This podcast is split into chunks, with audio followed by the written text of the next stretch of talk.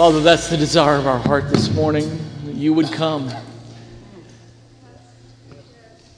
Lord, within us there's a longing to be in your presence. Father, we, we don't just long to be out of the trouble and the difficulty of this world, but we long to be with you. We long for a day when your son will no longer be a curse word or a byword, but he'll receive the honor and the glory that is due his name. We long for a day when we will no longer be in this flesh and fail you and, and sin against your holiness and your righteousness. We long for you, Lord Jesus. And we pray that you would come quickly.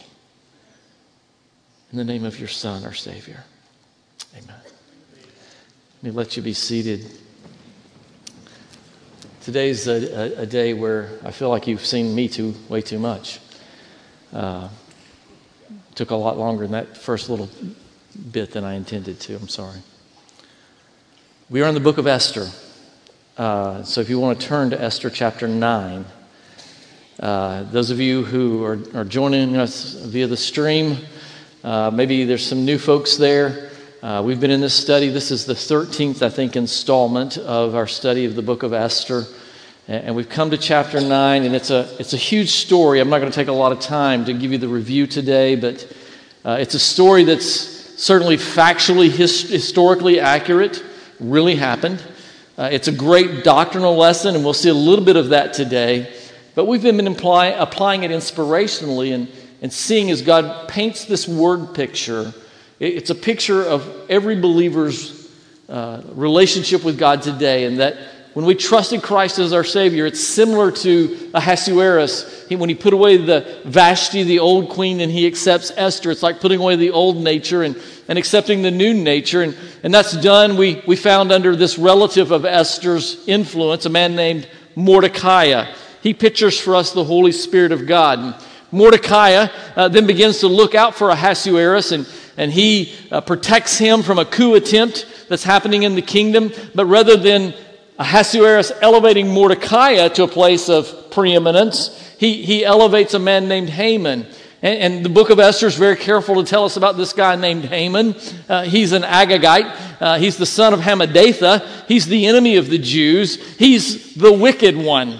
And it pictures for us Satan's operation in our lives through our flesh. And all of us, as believers in Jesus Christ, if you've come to faith in Christ, you made the decision to put away the old nature and receive the new nature with the indwelling of the Holy Spirit of God, and that was under the influence of the Holy Spirit of God.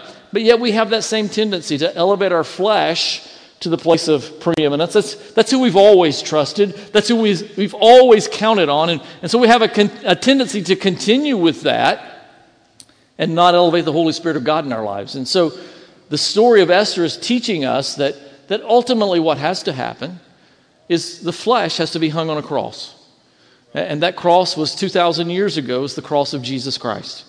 And, and we're to see our flesh crucified there, and we're to bring Mordecai from a place of prominence in the gate to a place of preeminence in our life where he is in charge, where, as the story goes, he has the ring, he has the king's authority that He is ruling and governing our lives. Our flesh isn't making the decisions. We aren't operating on our own whims, and, and we aren't doing what we will, but we're doing what God wills.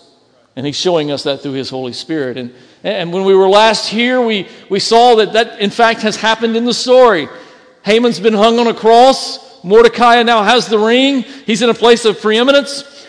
We found that, remember that law that Haman had enacted where all the Jews were going to be put to death? That, that, that old law, we couldn't override that old law, but there was a new law, and the new law will supersede the old law, picturing for us the, the law of sin and death that's active in our lives, but there's a new law, the law of the Spirit of life in Christ Jesus, that overcomes that old law. And, and, again, maybe you would say with me, I think, well, man, how much more can there be to the story? I mean, my goodness, it seems like now everything's taken care of.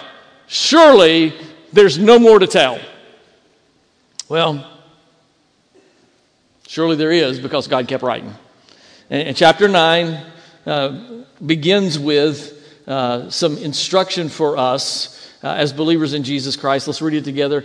Esther chapter 9, verse 1. Now, in the 12th month, that is the month Adar, on the 13th day of the same, when the king's commandment and his decree drew near to be put into execution. So remember, that's the day, that's the day that Haman's law was to be enacted, where, where everyone could, could come against the Jews. They could take all their stuff and there would be no repercussions. They could kill the Jews. Literally, it was going to be the extinction of the Jews. It was a Holocaust before the Holocaust.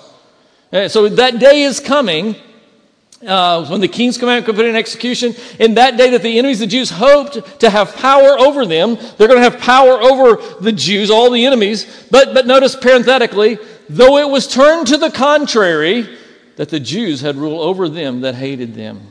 We're going to talk today about what do we do in face of the evil day. There's an evil day coming.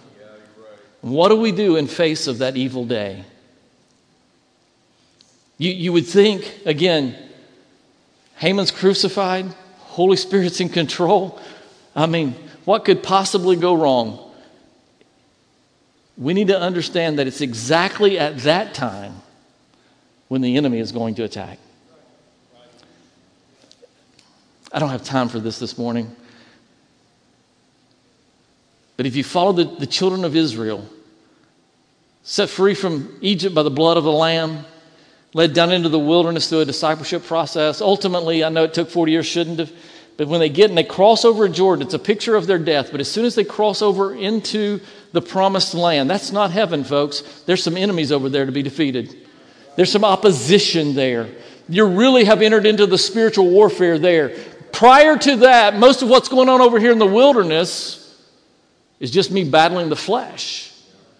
The flesh is the issue over here. But once I die to the flesh, I should recognize that there's still an enemy and he's coming against me. He's not going to allow me to, to die to flesh, put, put the Spirit of God in control, and not war against that.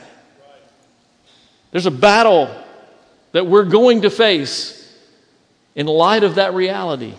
There is a day coming but prophetically, it, it, it, applies to the tribulation and what's going to happen in the nation of Israel one day in just a few days. That day is going to come. But practically speaking, it's, it's true in our lives. Paul told Timothy, his son in the face, in 2 Timothy 3.12, all that live godly in Christ Jesus. He, he, listen, not most, not some, not, not the better part, all that live godly. What does it mean to live godly? How, how can I live a godly life? Well, there's only one way. There's only one way to live a godly life. And it's what we've seen in the story of Esther. You can't muster that up. You're not going to will yourself into it. You're not going to double down. Going to make it happen. You can't make it happen. There's only one way for it to happen. You got to die to you. You got to die to you and let God live through you. All that live godly in Christ Jesus. All that are willing to die to their flesh and allow God to live through them in Christ Jesus shall suffer persecution. They're, they're, you're in for a fight when you make the decision to live in the fullness of God. It goes all the way back to the Garden of Eden. Remember Cain and Abel, all the way back to the book of Genesis. Cain and Abel and, and the, the issue that they had right? Cain comes and he brings the fruit of the ground. Uh, Abel, that's where you get the, the saying you can't get blood from a turnip. Abel brings a blood sacrifice. And Cain is so incensed by his obedience, he kills his brother. Uh, First John says it. Not as Cain, don't live like that, who was of that wicked one. Uh, again, well, we're, we're seeing the, the parallels. And slew his brother. Wherefore slew he him? Because his own works were evil and his brother's righteous. And so he sees the righteous works of his brother and he says, I'm incensed by that. I'm going to kill you for that. I'm going to take your life. When you live godly, not everyone's going to appreciate that. Not everyone is going to celebrate that. The enemy is going to come against you. When, when, Paul writes about this in the book of Ephesians, Ephesians chapter 6, we're familiar with the armor of God he tells us to put on he says, Finally, my brother, be strong in the Lord, the power of his might. Put on the whole armor of God to be able to, able to stand against the wiles of the devil.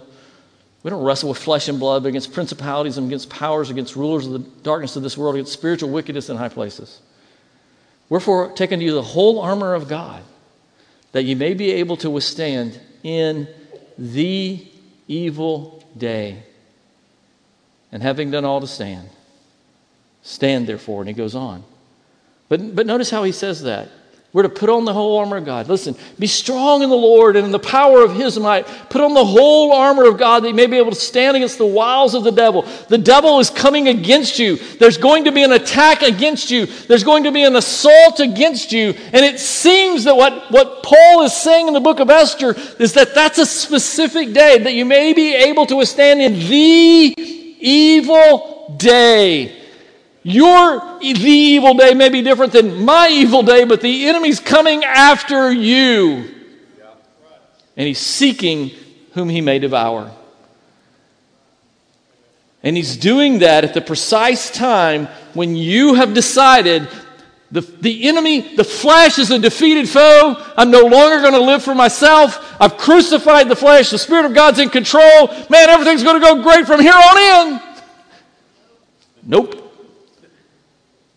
You've defeated the first foe, now you got a real enemy. Now you're really in the conflict. Now you really are in spiritual warfare. And our, our tendency is to revert back rather than allow the Spirit of God to, to fight our battles. And in Esther, the evil day was the 13th day of the 12th month, 12th month. And those forces of evil, they intended on that day, they, they're coming against us every day, but there was that specific day, the 13th day of the 12th month. They're coming against them. Uh, the enemy, Daniel tells us that the Antichrist, when he comes, his, his goal is going to be to, to wear out the saints. If, you, if you've ever watched a good boxer, he, he goes into the ring. He didn't, he didn't go into the ring looking to knock the guy out with a first or second punch.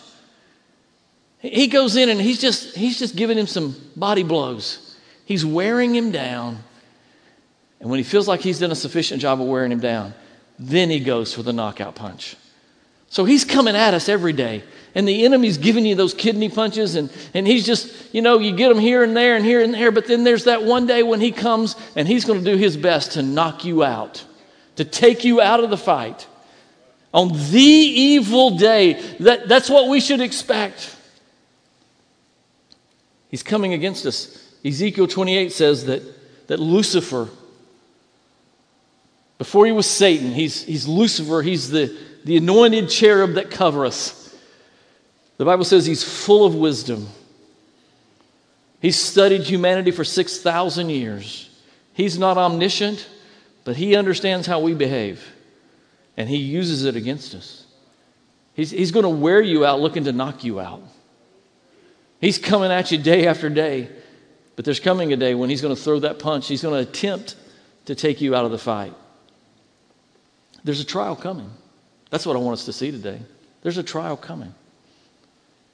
You should expect that. If maybe over the period of our studying this book of Esther, God has, and I pray that this is true, and, some of you have told me it's true for you, that God has illuminated your understanding. And you've, you've, you've seen yourself in the scriptures, you, you've understood the, the conflict with the flesh, and, and, and you have truly crucified the flesh. And the Spirit of God is now on the throne in your life. He is ruling and reigning from the throne of your life. You've prayed that Lord's Prayer and meant it. Thy will be done on earth as it is in heaven. Your kingdom come, your will be done. You've prayed that prayer, and you're not just talking about a yet future kingdom, but you're saying, In my life today, make it real in me right now. You rule and reign on the throne of my heart. Your will be done, not my will. You're in control. What I want you to know today, not to discourage you, but to warn you, the evil day is coming. When it comes, don't let it trip you up. I'm not talking about, I'm not talking about something that comes as we're, we're reaping what we've sown, the consequences of our own sin. I'm not talking about the chastening of the Lord. I'm talking about I am at the best place in my life, living for the Lord Jesus. I, I've given Him absolute control of my life. I'm talking about when that day comes, even though it's not consequences of your sin, it's not the chastening of the Lord. Uh, Peter says, But let none of us suffer as a murderer, as a thief, or as an evildoer, as a busybody in other men's matters. That if any man suffers a Christian, Notice he, can, can I just notice the counter distinction there? Don't suffer as a murderer, a thief, an evildoer, or a busybody. He, he, he, he, he cites those as all non Christian. Don't suffer for those things. Suffer for being a Christ follower, a Christian. Let him not be ashamed, but let him glorify God on his behalf. If I'm suffering for doing right, let me just say, Hallelujah! Praise the Lord! I've entered into the sufferings of Jesus Christ. What an honor it is. Please don't allow that to discourage you or to scare you. You can face anything in Christ. There's those of you around this room who can testify that, to that better than I. You've been through some of those things. You've suffered illnesses in your body. You've lost loved ones. You've gone through loss of careers or relationships. You've been through stuff. And God's brought you through. He'll do the same for all of us. The book of Job's an incredible testimony of that. Satan can't touch me. He can't touch me without God allowing it. Nothing comes to my life that God hasn't appointed or, or allowed. It, he's in control. He's in control of every detail of my life.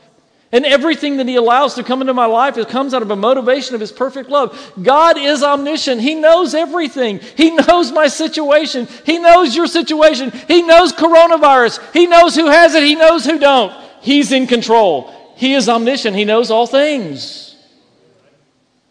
And He's my Father. He loves me unconditionally. Not only is He omniscient, He's omnipresent.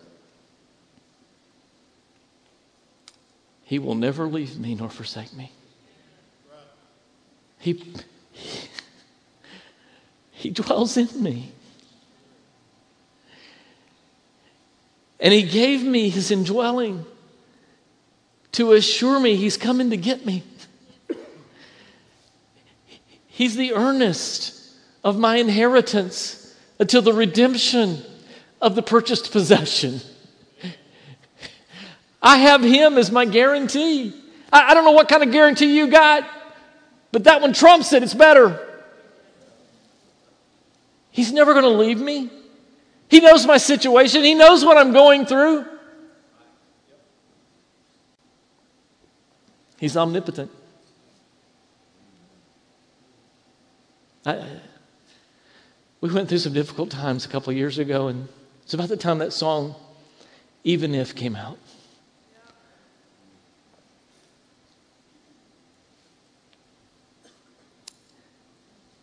God could do that and solve every problem in my life. He could, he could do that and wipe out the coronavirus. And some people say, well, then he must not be a God of love. He doesn't do that. That's just a very shallow view. He, he could do that, but even if, even if he doesn't, he's still God. I'm still going to serve him. I'm still going to worship him. He still loves me. He's never going to leave me. He's never going to forsake me. I trust him.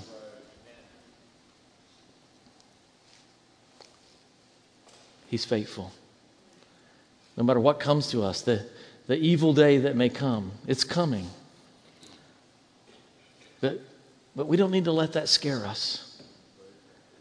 Because what the Bible tells us is God is looking, God intends to turn that evil day to the contrary.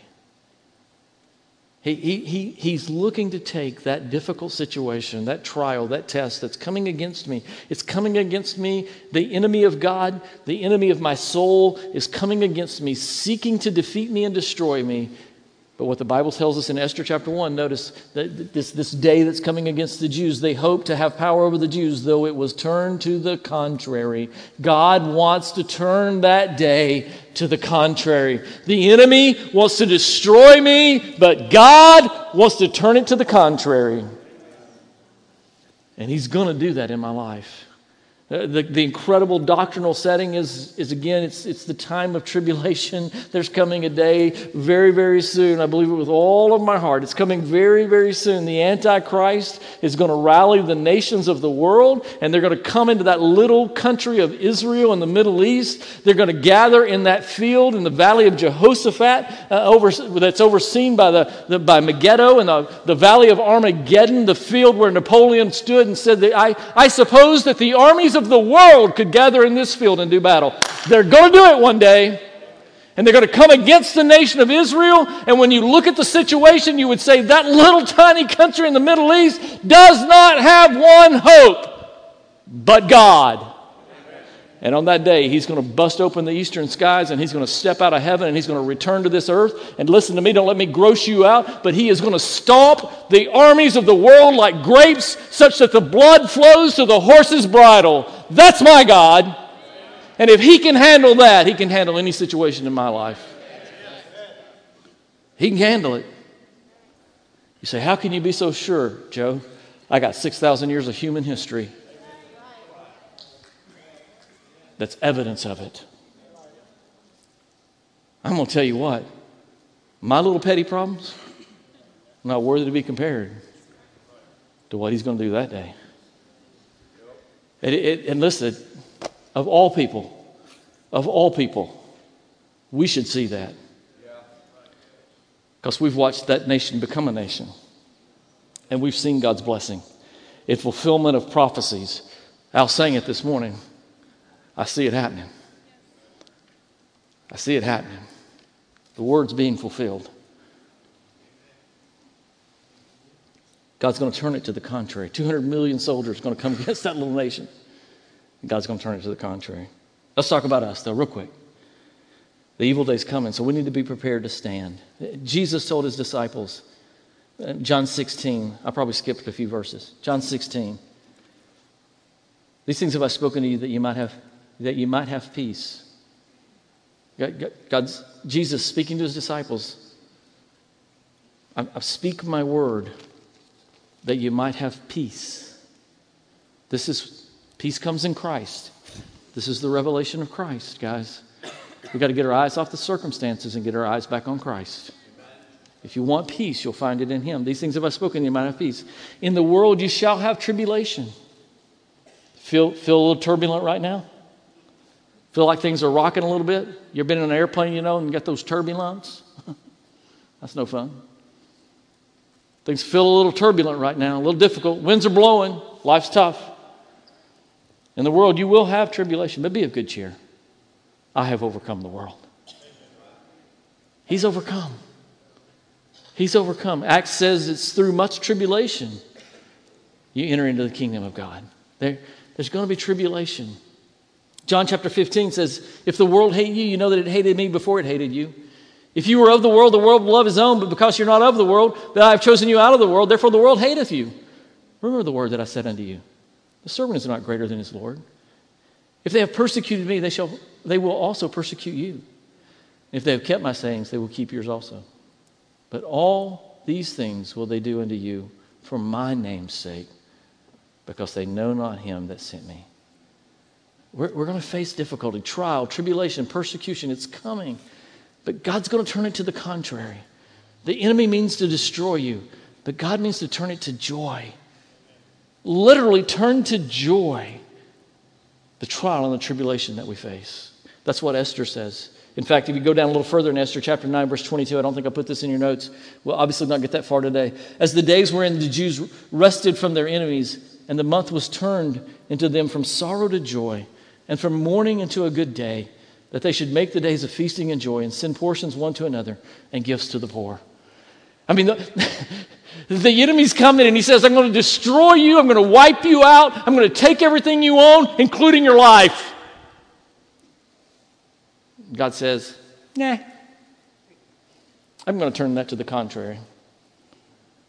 And their sorrow was turned to joy, and their mourning was turned to a good day, and their fasting was turned to feasting,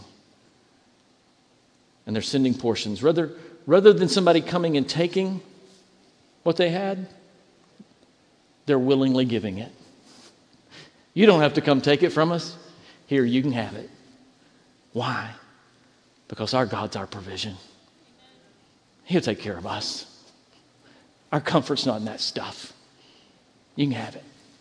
You don't have to steal it. Come take it. We'll give it to you. That's our God.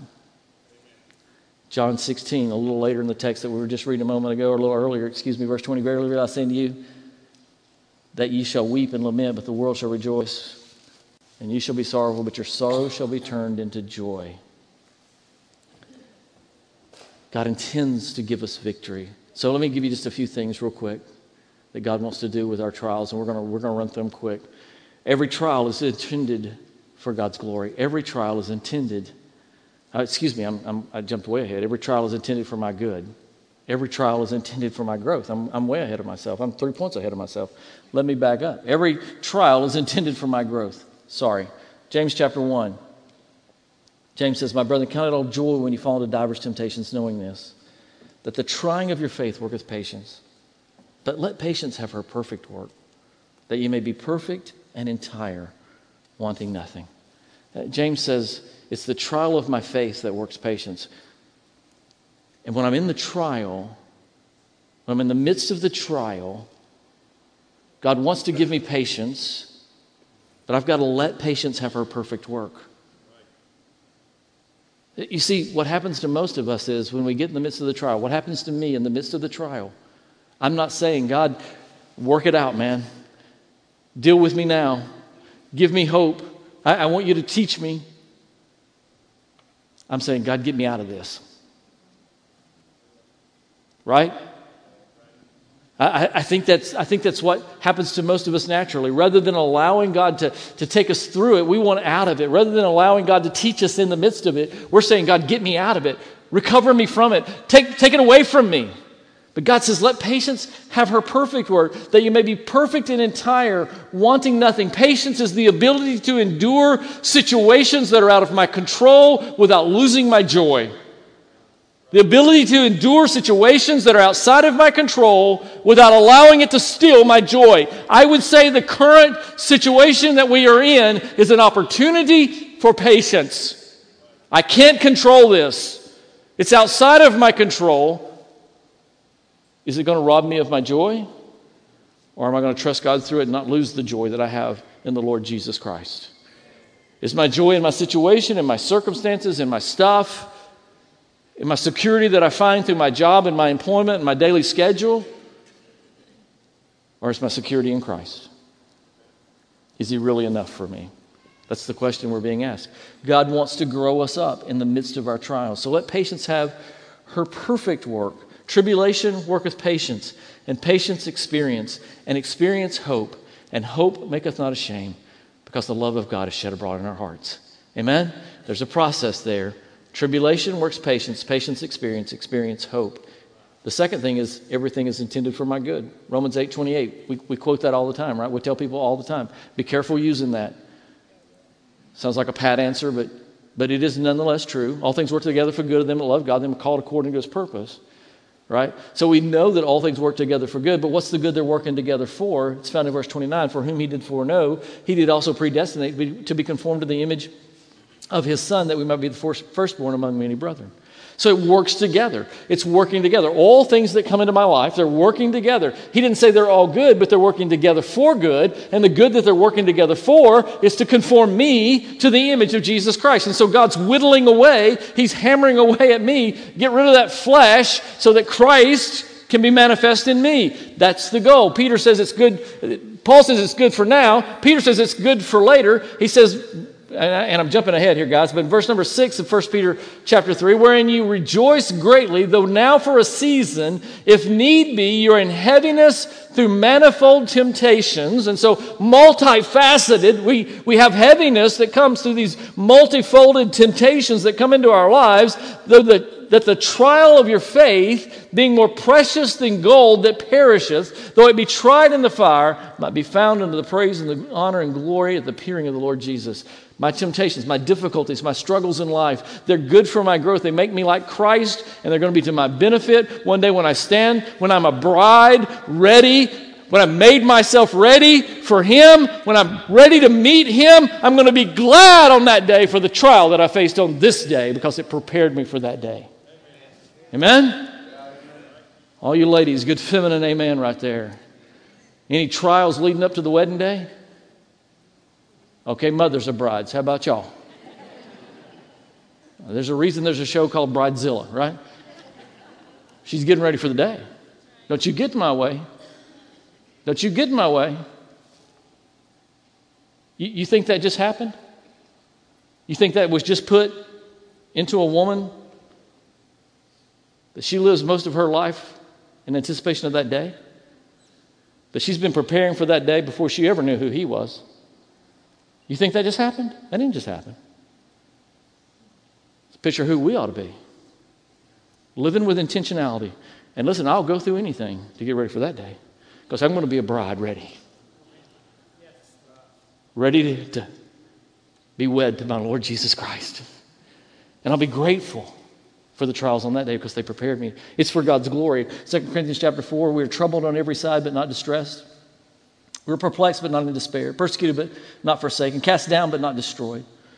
Always bearing about in the body the dying of the Lord Jesus, that the life also of Jesus might be made manifest in our body. The, those first things that he mentions we're, we're troubled, we're perplexed, we're persecuted, we're cast down. They, they, they come that, that we might die to our flesh so that the life of Christ might be manifest. That, that, that's the idea. He, he brings trouble, he brings persecution, he brings things that perplex us and, and cast us down that are difficult for us to deal with so that we might die to ourselves, so that the life of Christ might be made manifest through us. That's the goal, is that Christ's life would be manifest through us. That's godliness.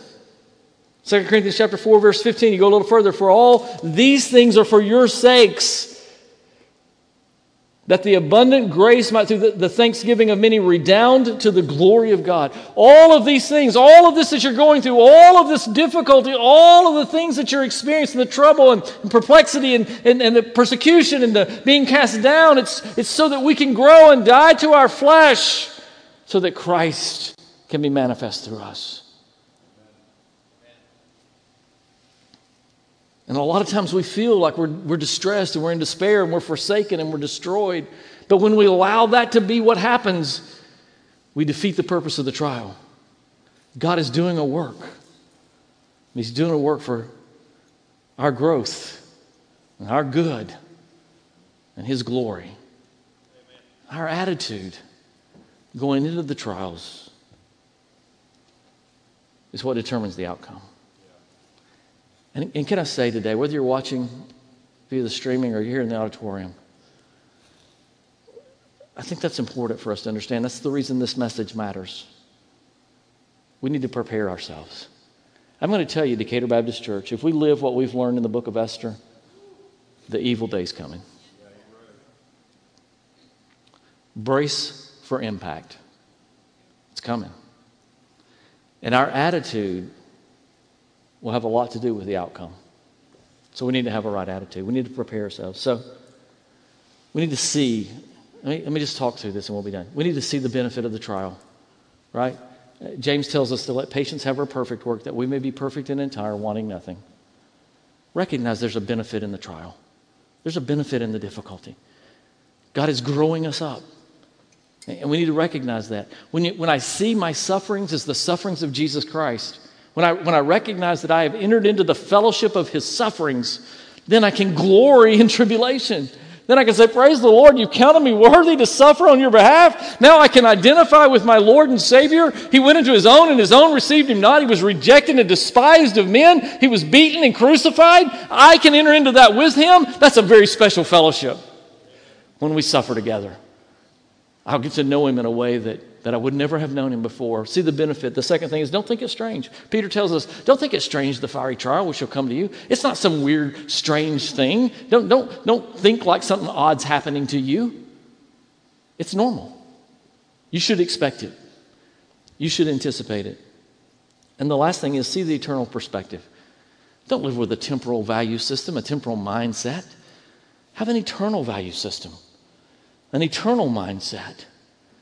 See that, that this thing is, is redounding to the glory of God, and, and one day, one day soon,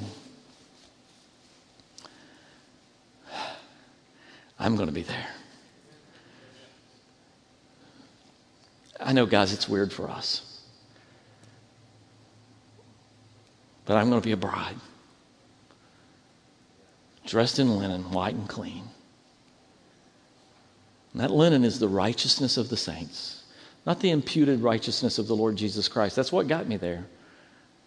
But that linen that I'm clothed in that day is, is how that I've allowed Him to live through me. I've prepared myself for the wedding day like a bride waiting for a groom. We'll be a church ready for you. Even so, come. Lord Jesus, come. The wedding day can't get here quick enough. I'm ready to meet you. I'm ready to be with you. I, I know we're together now spiritually, but I'm ready to be with you physically. See life from an eternal perspective and long for that day. Let's pray. Father, we love you. Thank you for your love for us. Thank you for this day. Thank you for this opportunity to worship together. Thank you for all of those who have joined us via live stream. Lord, I, I'm grateful for this technology that we have. God, I thank you for how you've led each and every person, those who are here and those who are watching by live stream. You've led us to where we are today. And Father, I thank you for this message that I, I feel like was orchestrated and ordained by you long ago. There's an evil day coming. We're dealing with some things today, and you know what we're going through. I pray you'd help us to handle them in a way that'd be pleasing to you. That we would indeed see this time, this struggle, this difficulty as, as something that you want to do. There's a benefit in the trial. There's, it's not strange that we should face these things. Lord, I pray you'd help us to see them from, from your perspective and to recognize that you are, you are fashioning us into the image of your Son, Jesus Christ. All of this is for my growth, it's for my good and for your glory. God, I pray you'd help us to live that out. May we be salt and light in difficult days. As you do that for us, we're going to praise you. Lord, I know it's true of us collectively today, but it's also true of us individually. All of us are going to face an evil day. There's a battle coming. The enemy hates us because you love us, he seeks to destroy us because you want to bless us. And Father, I pray you'd help us to prepare for that evil day through the Word of God. Prepare our hearts today. I pray in Christ's name. Would you stand with me? Praise team's going to begin to sing in just a moment. As they begin to sing, maybe God's spoken to you. You may be here today and you don't know if you died, you'd go to heaven. Maybe you're watching via live stream, you don't know if you died, you'd go to heaven. I want you to know that Jesus Christ died for you. He shed his blood on Calvary's cross as a perfect payment for your sin. And what he says is, if you'll believe that by faith, he'll save you. If you're here in this auditorium, we want to help you. We want to show you from the Word of God how you can know for sure if you died today, heaven would be your home. If you don't know, we invite you to come. Maybe you just need to come and pray today. Maybe you maybe you're in the midst of the trial today and you need to come and just get on your face before God and say, God, I accept what you're doing in my life and I trust you through it. Whatever your need is today, would you let God meet it? If you need to come, you come while we sing. Let God do in your life what He wants to do. While we sing, you come. Will you do that? Let God do in your life what He wants to do.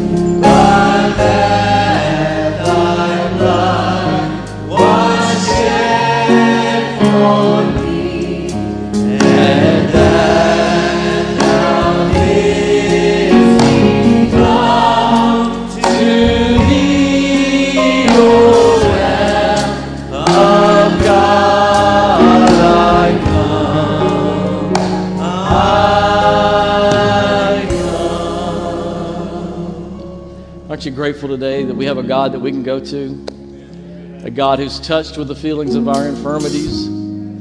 A God who remembers my frame. that I am but dust. A God who's acquainted with sorrow and grief, a God who came and lived in these bodies of flesh, who knows what it is to face trials and difficulties, and yes, famine and, and plague and peril. He knows. He lived on this earth. He understands what we're going through. He's a faithful high priest. I can take my needs to him at any time, and I'll never surprise him. I'll never shock him. I'll never bring something to him that he doesn't understand. He was in all points tempted, like as we are, yet without sin. Not only does he understand, he's there for me. He has what I need, he can help me. I'm grateful for that today. I hope you are. I hope you are. I hope you are. I hope you are. I hope you are. I hope you are. I hope you are. I hope you are. I hope you are.